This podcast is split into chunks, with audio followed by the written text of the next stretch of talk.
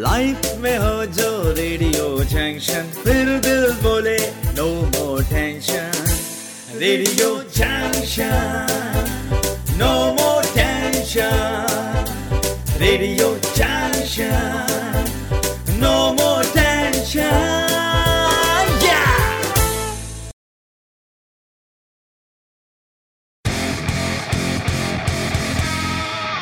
radio junction है आपका सच्चा हम सफ़र, जो आपके बिज़नेस को पहचान दिलाए हर घर। एजुकेशनल इंस्टीट्यूट हो या प्रोफेशनल इंस्टीट्यूट या हो ऑनलाइन व्यापार, पहुंचेगा सच समंदर पार, क्योंकि रेडियो जंक्शन पर होगा वर्ल्ड वाइड प्रमोशन लाइफ में हो रेडियो जंक्शन तो दिल बोले नो मोर टेंशन अपने इंस्टीट्यूट संस्था या बिज़नेस के कमर्शियल विज्ञापन हेतु आप मेल कर सकते हैं radio junction web radio at the rate Gmail dot com आरोप या फिर व्हाट्सऐप कर सकते हैं nine nine one eight double zero two zero one two आरोप रेडियो जंक्शन है आपका सच्चा हम सफ़र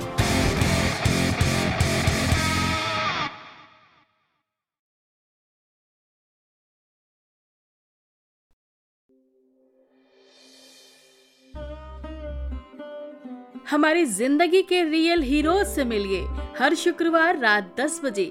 कार्यक्रम रात बाकी बात बाकी में। रियल हीरोज, जो डरते नहीं, थकते नहीं, रुकते नहीं, बस डट जाते हैं और कुछ कर जाते हैं। इन्हें मोहब्बत है वतन से, इंसानियत से, ईमान से। इसीलिए ये कहलाएँगे हमारी ज़िंदगी के रियल हीरोज़।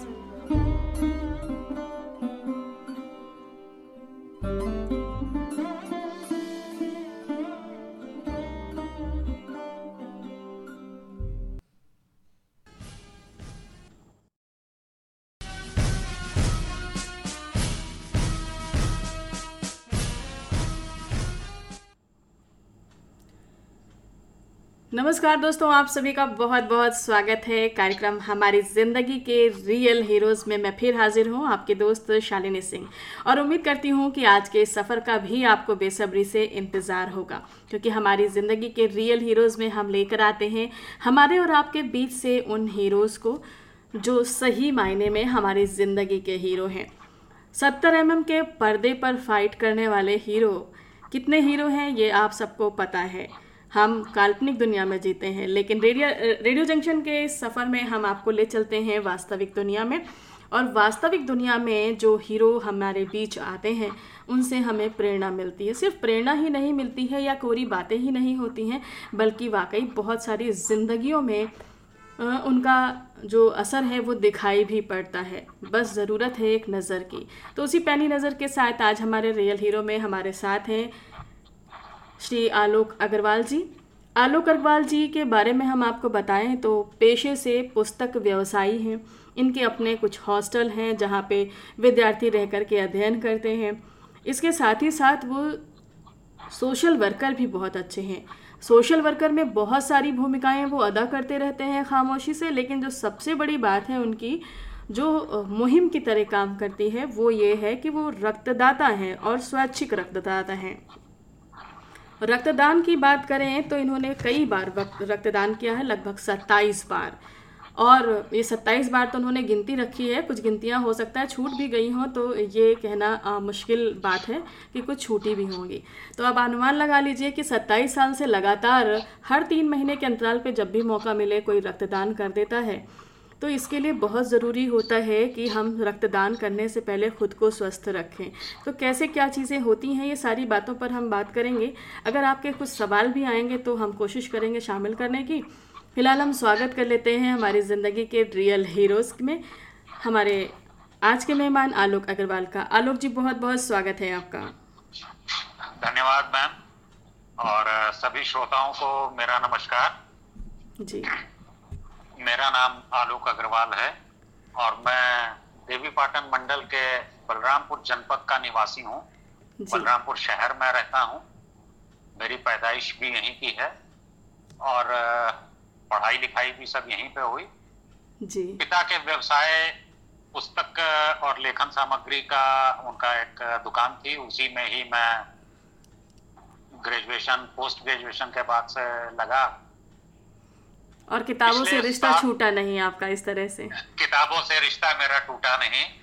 पढ़ाई के बाद भी कहीं ना कहीं उस व्यवसाय से जुड़ने की वजह से एक संलिप्तता बनी रही। और रक्तदान के क्षेत्र में मेरा आना अचानक हुआ। जी यही किस्सा हम जानना चाहते हैं कि आपके जहन में कब ये आ गया कि रक्तदान में हमें जुड़ जाना चाहिए? ऐसा हुआ था कि मेरे बाबा जी को एक बार रक्त की ज़रूरत पड़ी थी। हम्म। उनका इलाज लखनऊ मेडिकल कॉलेज में चल रहा था। जी। तो उस समय मैं पोस्ट ग्रेजुएशन कर रहा था यहीं बलरामपुर से। जी। तो लखनऊ जाके मैंने रक्तदान कर दिया था और वापस आ गया था। हम्म हम्म, तो उस समय तो चूँकि परिवार का मामला था जी। तो रक्तदान करने का कोई ऐसा वो ध्येय भी नहीं था। लेकिन अब से सात साल पहले जी। बलरामपुर में जो संयुक्त चिकित्सालय है हमारा जी जी। उसमें ब्लड बैंक भी है। जी। तो वहाँ के ब्लड बैंक के जो इंचार्ज हैं एक टेक्नीशियन है सीपी श्रीवास्तव जी जी। उनके बच्चे केंद्रीय विद्यालय में पढ़ते थे और वो मेरे यहाँ से किताबें लेने उन बच्चों की आते थे। हम्म। तो उनसे मेरा परिचय था एक दोस्ती भी थी। तो अचानक एक दिन उनका फ़ोन आया कि आलोक जी एक बच्ची आई है। वो साढ़े छह सात साल की है और उसके दिल में छेद है। जी। और उसको रक्त की ज़रूरत है तो क्या आप आके उसके लिए रक्तदान कर सकते हैं? हम्म हम्म, तो मैंने कहा बिल्कुल आ जाता हूँ। कब आना है तो बोले तुरंत आ जाइए क्योंकि उस बच्ची को रक्त रखा हुआ नहीं चढ़ाया जा सकता है क्योंकि हम्म। छोटे बच्चों को जो आठ साल से कम होते हैं जी जी। उनको फ्रेश ब्लड दिया जाता है ना कि फ्रोजन ब्लड। जी। तो मैं खैर तुरंत गया यहाँ से सात आठ किलोमीटर दूर वो हॉस्पिटल और ब्लड बैंक है। वहाँ जाके मैंने अपनी जाँच कराई। रक्त लेने से पहले हमेशा रक्तदाता की जाँच की जाती है जी। जिसमें उसका ब्लड प्रेशर हीमोग्लोबिन और वज़न जी। ये तीन चीज़ें खास तौर से जांची जाती हैं कि वो रक्त देने लायक है या नहीं। जी। तो सारी चीज़ों की जाँच के बाद उन्होंने कहा कि नहीं आप रक्त दे सकते हैं और इत्तेफाक की बात थी कि उस बच्ची का ब्लड ग्रुप और मेरा ब्लड ग्रुप सेम था। जी। तो उस बच्ची को सिर्फ़ 200 ml ब्लड दिया जाना था जिसमें 100-100 ml के दो बैग चाहिए थे। जी। एक इमीडिएट चढ़ाया जाना था और एक उसके साथ एंबुलेंस में जाना था हम्म हम्म, क्योंकि उसको ऑपरेशन के लिए शिफ्ट किया जाना था बॉम्बे जी जी। तो बैकअप के लिए 100 ml खून साथ में और दिया जाना था। तो मैंने खुशी खुशी वो ब्लड अपना रक्तदान किया। जी। और रक्तदान करने के बाद उस बच्ची को मैंने देखने और मिलने की इच्छा ज़ाहिर की। और जब मैं गया उस बच्ची से मिलने जी। तो मैंने देखा एक बहुत खूबसूरत सी बहुत प्यारी सी बच्ची थी। जी। और उसको देख के मुझे मतलब अंदर से बड़ा अजीब सी फीलिंग आई कि बताओ इस छोटी सी बच्ची को ये क्या बीमारी ईश्वर ने दे दी है। जी। और अगर इसकी जान बच जाती है हमारे रक्त से तो इससे अच्छी और क्या बात हो सकती है? हम्म हम्म, तो उसको मैंने ब्लड दिया और वो बॉम्बे गई उसका ऑपरेशन सक्सेसफुल हुआ और उसके बाद वो लौट के आई। जी। उसके परिजन हमसे मिले भी आके। जी। और आज वो बच्ची स्वस्थ है और पढ़ लिख के सर्विस कर रही है। क्या बात है। बड़ी हो गई है। बड़ी हो गई है। तो उस तरह से मेरी रक्तदान की शुरुआत हुई और उसके बाद से मैंने इसको एक मुहिम के रूप में अपनाना शुरू किया और अपने दोस्तों से इस चीज़ का ज़िक्र किया। और उसके साथ साथ दोस्तों का जब सहारा मिला और साथ मिला जी। तो इसको हम लोगों ने बलरामपुर में एक मुहिम के रूप में शुरुआत की और रेगुलर हमने फिर ब्लड बैंक के सहयोग से कैंप्स ऑर्गेनाइज करने स्टार्ट किया। जी। और उसमें रक्तदाताओं से बात करके उनसे रक्तदान कराते थे और वो ब्लड जरूरतमंदों को उपलब्ध कराया जाता था। जी बहुत अच्छी बात बताई आपने और ये रक्तदान करना सिर्फ़ रक्तदान तक ही सीमित नहीं होता है, बल्कि कहीं ना कहीं हमारा खून का रिश्ता जुड़ जाता है। जिस बच्ची को जीवन मिल गया आपके उस इमरजेंसी में खून देने से, और आज वो बड़ी हो गई है तो कहीं ना कहीं खुद के अंदर भी भाव आता है कि एक पिता की तरीके से हम हैं, उसकी रगों में हमारा खून दौड़ रहा है। ये रक्त के रिश्ते ही होते हैं जो हमें बड़ा क्लोज करते हैं, और हम यकीन मानिए दोस्तों कि जब हम किसी को खून दान करते हैं तो उस परिवार से हमारा रिश्ता रक्त से जुड़ जाता है, और कहीं ना कहीं वो जीवन भर एक बहुत ही मार्मिक ढंग से चलता रहता है। आल- आलोक जी, एक सवाल मेरे जहन में आ रहा है और मेरे साथ साथ मैं उम्मीद करती हूँ बहुत सारे लोगों के जहन में होगा। कई बार गाँव क्षेत्र से जुड़े तमाम ऐसे लोग होते हैं जो खून दान करने में हिचकते तो नहीं, सोचते हैं दान कर दें और दान करने जाएँ तो कैसे जाएँ, कहाँ जाएँ, कैसे हम शिविर लगा लें, ये जानकारी नहीं होती है। तो मैं चाहती हूँ कि आप ये भी बताएँ कि अगर कहीं किसी भी गाँव में या कहीं भी लोग हैं और वो समूह में सोचें कि हम इतना समाज के लिए कर सकते हैं तो या अपने गाँव इतना कलेक्शन बनाएँ कि अपने गाँव में कभी आपत्ति आए तो हमारे गाँव के लोगों को रक्त मिल सके। अगर तो इसके लिए कैसे क्या करें? कैसे मैनेज करें इन चीज़ों को? इसके लिए बहुत साधारण सी एक वो होती है कि आपके ज़्यादातर डिस्ट्रिक्ट्स में ब्लड बैंक बन गए हैं अब। जी। पहले के समय पे तो नहीं थे लेकिन अब जैसे उत्तर प्रदेश में अगर बात करूँ तो पिछहत्तर ज़िले हैं और पिछहत्तरों जिलों में रक्तदान के लिए रक्त कोष या ब्लड बैंक की स्थापना की जा चुकी है। जी। तो नियरेस्ट आपके गाँव या शहर के समीप जो भी जी। रक्त बैंक है ब्लड बैंक है आप वहाँ जाके संपर्क कर सकते हैं और अगर आप 12 से 15 यूनिट ब्लड डोनेशन करा सकते हैं।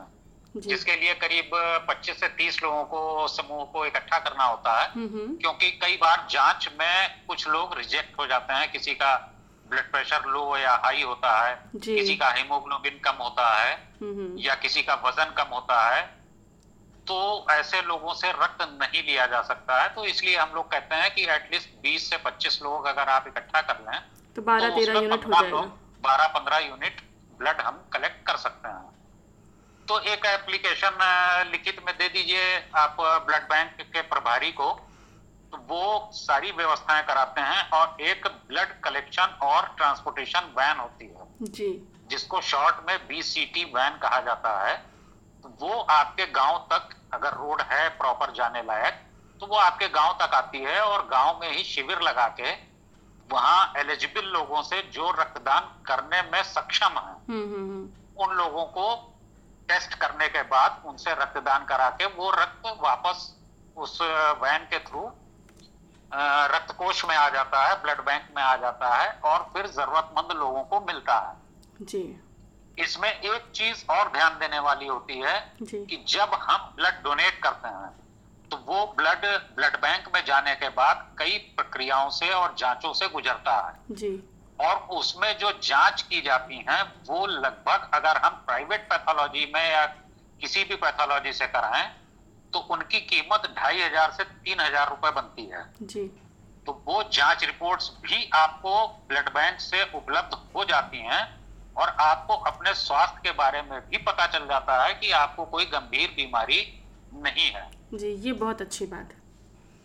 जी। तो ब्लड देने से आपको जो एक आत्मिक संतुष्टि मिलती है उसके साथ साथ आपके शारीरिक जाँच भी हो जाती है निशुल्क रूप में।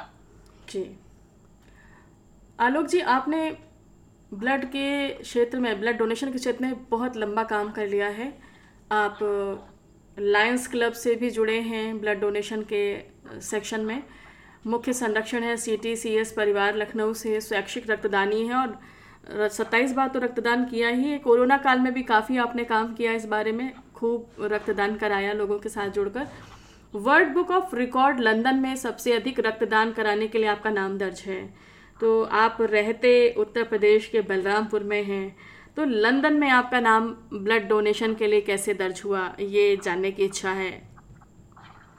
बिल्कुल शालिनी जी ऐसा हुआ था कि एक करनाल की संस्था है नीफा। जी।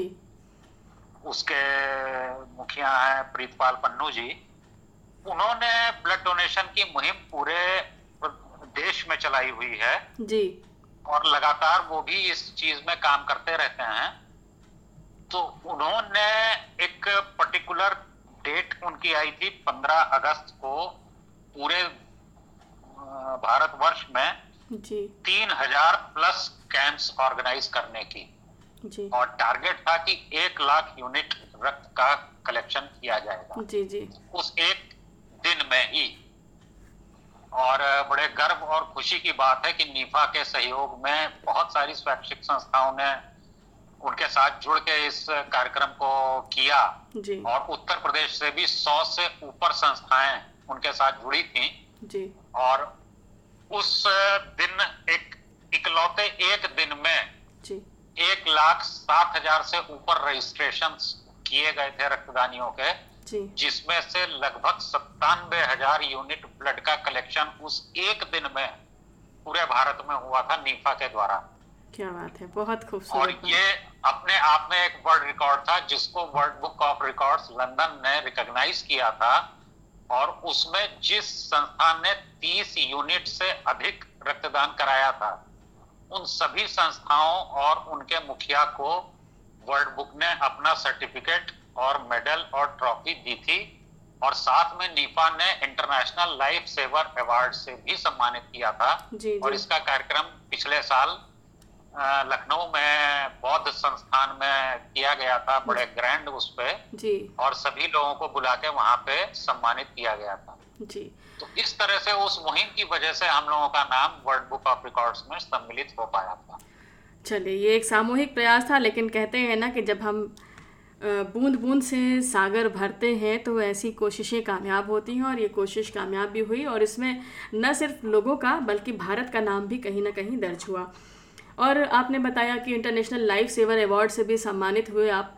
तो लाइफ सेवर अवार्ड से जब सम्मानित होते हैं या इस तरह के किसी भी नेशनल इंटरनेशनल अवार्ड से जब सम्मानित किया जाता है किसी मंच पर तो गर्व तो होता ही है, साथ ही साथ एक ज़िम्मेदारी बढ़ जाती है।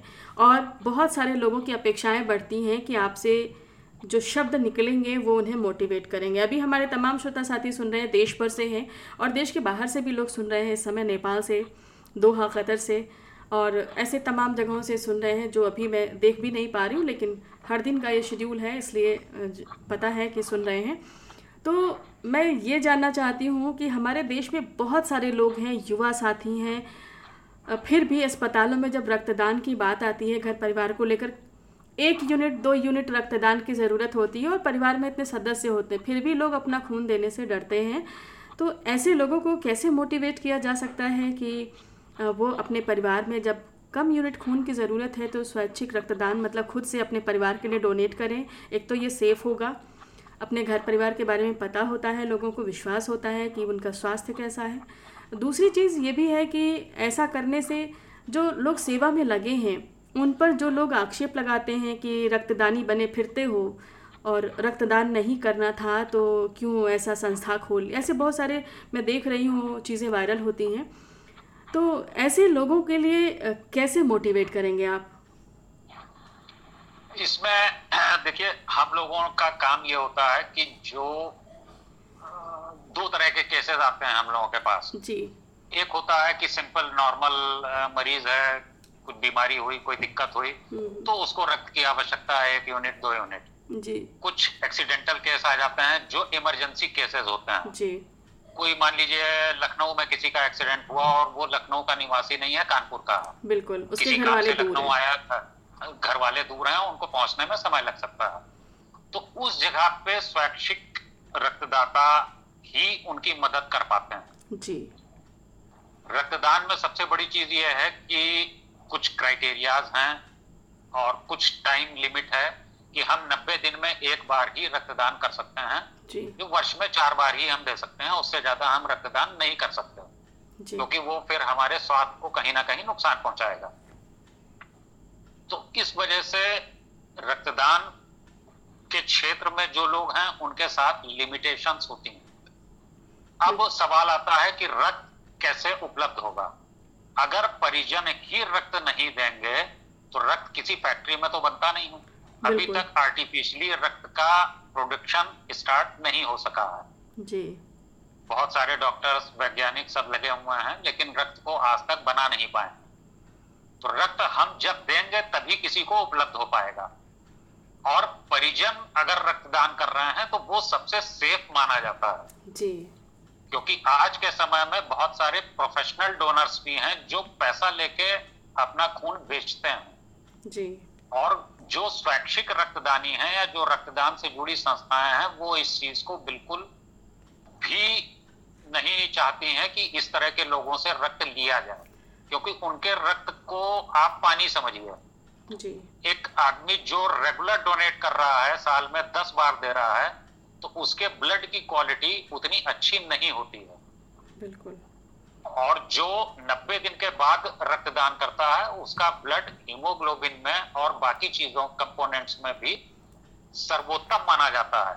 बिल्कुल, और ये बात बहुत महत्वपूर्ण इसलिए भी है क्योंकि अगर ब्लड का स्तर अच्छा है, उसका जो लेवल है, उसके अंदर जो मानक है, वो बेहतर है तो आपका इम्यून सिस्टम उस पर बहुत प्रभावित होता है और अगर वो सही नहीं है, रक्त तो मिल जाए, लेकिन इम्यून सिस्टम जो आपको फिर बाद में लगातार बीमार ही करता रहेगा। तो ये बहुत समस्या वाली बात है। इसीलिए हम लोग ये कहते हैं कि रक्तदान अगर परिजन कर रहे हैं या हित मित्र कर रहे हैं या पड़ोसी कर रहे हैं या आपके मोहल्ले शहर या गाँव के लोग कर रहे हैं तो वो सेफेस्ट माना जाता है। बिल्कुल। और उससे जो रिकवरी आपके पेशेंट की होती है वो बहुत बेहतर होती है।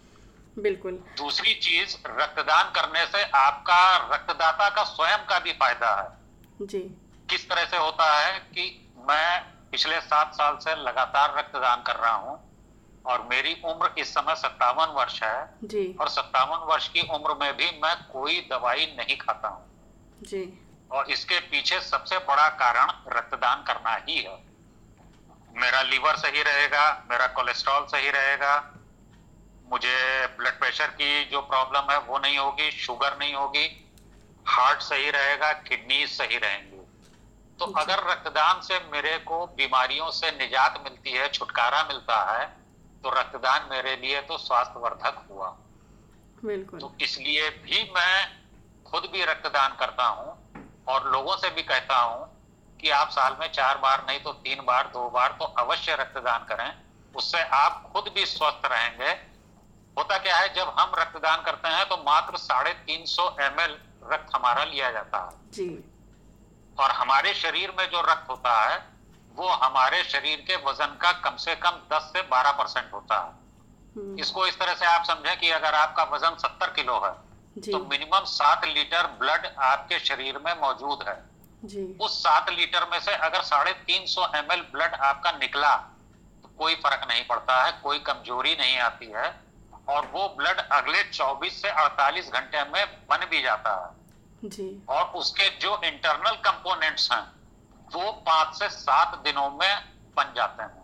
तो मतलब मैक्सिमम सात दिन में आपके ब्लड की टोटल रिकवरी आपकी बॉडी में वापस आ जाती है। और जो नया ब्लड बनता है वो पतला होता है और फ्रेश होता है। और तो पतला खून है तो हार्ट अटैक के जो समस्याएँ हैं जो? वजहें हैं वो बचती हैं इससे।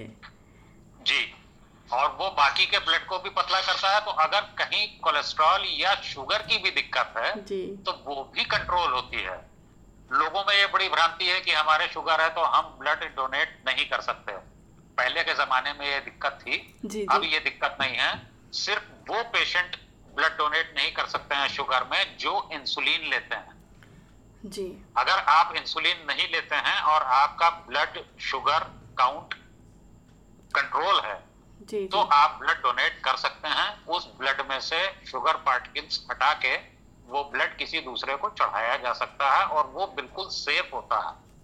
जी बहुत बढ़िया जानकारी दी आपने आलोक जी। एक चीज़ और जानकारी चाहूँगी कि ब्लड देने से पहले अगर हमें पता है कि हमारे अ, किसी परिजन को किसी मित्र को किसी दोस्त रिश्तेदार को जो है अस्पताल में चिकित्सीय व्यवस्था के दौरान रक्त की ज़रूरत पड़ने की संभावना है जो कि एक दो दिन चार दिन हफ़्ते दिन पहले लोगों को पता रहता है कि कोई बीमार है और ज़रूरत पड़ सकती है तो हम मेंटली प्रिपेयर होते हैं। किन चीज़ों का ध्यान रखना चाहिए कि अगर ज़रूरत पड़े तो हम अपने खान पान में किन चीज़ों को ध्यान में रखते हुए चलें जो है कि हम रक्त दे पाए। बहुत ऐसी विशेष बात नहीं होती है। जी। अगर आपको ब्लड डोनेट करना है तो सबसे बड़ी चीज़ ये है कि ब्लड डोनेट करने से दो घंटा पहले कम से कम आपने ठीक ठाक डाइट नाश्ता या भोजन किया हुआ हो। जी। खाली पेट रक्त कभी भी नहीं दिया जाता है। और ब्लड देने के तुरंत बाद आपको ब्लड बैंक से ही खाने के लिए बिस्किट या केला या कोई भी मौसमी फल जो उस समय उपलब्ध होता है वो प्लस एनर्जी ड्रिंक या फ्रूटी वगैरह कुछ भी लिक्विड दिया जाता है जो इमीडिएट आपकी एनर्जी लेवल को बरकरार कर देता है। जी और ब्लड डोनेशन में हार्डली टोटल अगर मैं कहूँ तो 10 से 15 मिनट लगते हैं टोटल चेकअप और सारी प्रक्रियाओं के निपटने में। और बाद में ब्लड देने के बाद आपको पाँच मिनट का वो रेस्ट कराते हैं। उसके बाद एक बार फिर से बीपी चेक करके और फिर अगर सब कुछ ठीक ठाक है नॉर्मल है तो आपको कह देते हैं कि अब आप जा सकते हैं और ब्लड डोनेशन के तुरंत बाद आप अपने नॉर्मल काम नॉर्मल रूटीन में अगर आप सर्विस कर रहे हैं या बिज़नेस कर रहे हैं तो वो काम आप कर सकते, कर सकते हैं। कोई दिक्कत नहीं आती है। किसी भी तरह की कोई समस्या नहीं होती है। लोग कुछ कहते हैं कि कमज़ोरी आ जाएगी ऐसा कुछ भी नहीं होता है। कमज़ोरी सिर्फ़ मस्तिष्क में आती है बाकी शरीर में नहीं आती है। जी बहुत खूबसूरत बात है। ये सवाल मैंने इसलिए भी पूछा था क्योंकि मेरी जानकारी है कि कुछ लोग नशा करते हैं। और जब कभी ब्लड देने की बात आती है तो ये रहता है कि अगर आप ब्लड देने की सिचुएशन है तो उसे करीब 24 या 48 घंटे पहले नशे की अवस्था या आपके शरीर में अल्कोहल नहीं होना चाहिए। जी बिल्कुल। ब्लड देने के 24 घंटे पहले और 24 घंटे बाद तक आपको अल्कोहल या कोई वैसा नशा नहीं करना चाहिए। अगर आप स्मोकर हैं तो कम से कम एक घंटा पहले और एक घंटे बाद तक आपको स्मोक नहीं करना चाहिए। बाकी अगर आप तंबाकू मुँह से खाते हैं चबा के खाते हैं तो वो भी एक घंटा पहले और एक घंटे बाद तक नहीं करना चाहिए। जी। बाकी और कोई ऐसा वो दिक्कत वाली बात नहीं होती है। बिल्कुल। तो दोस्तों, मैं आपसे यही कहना चाहूँगी कि ये बहुत बेसिक सी चीज़ें हैं जिन्हें ख्याल रखने की ज़रूरत है।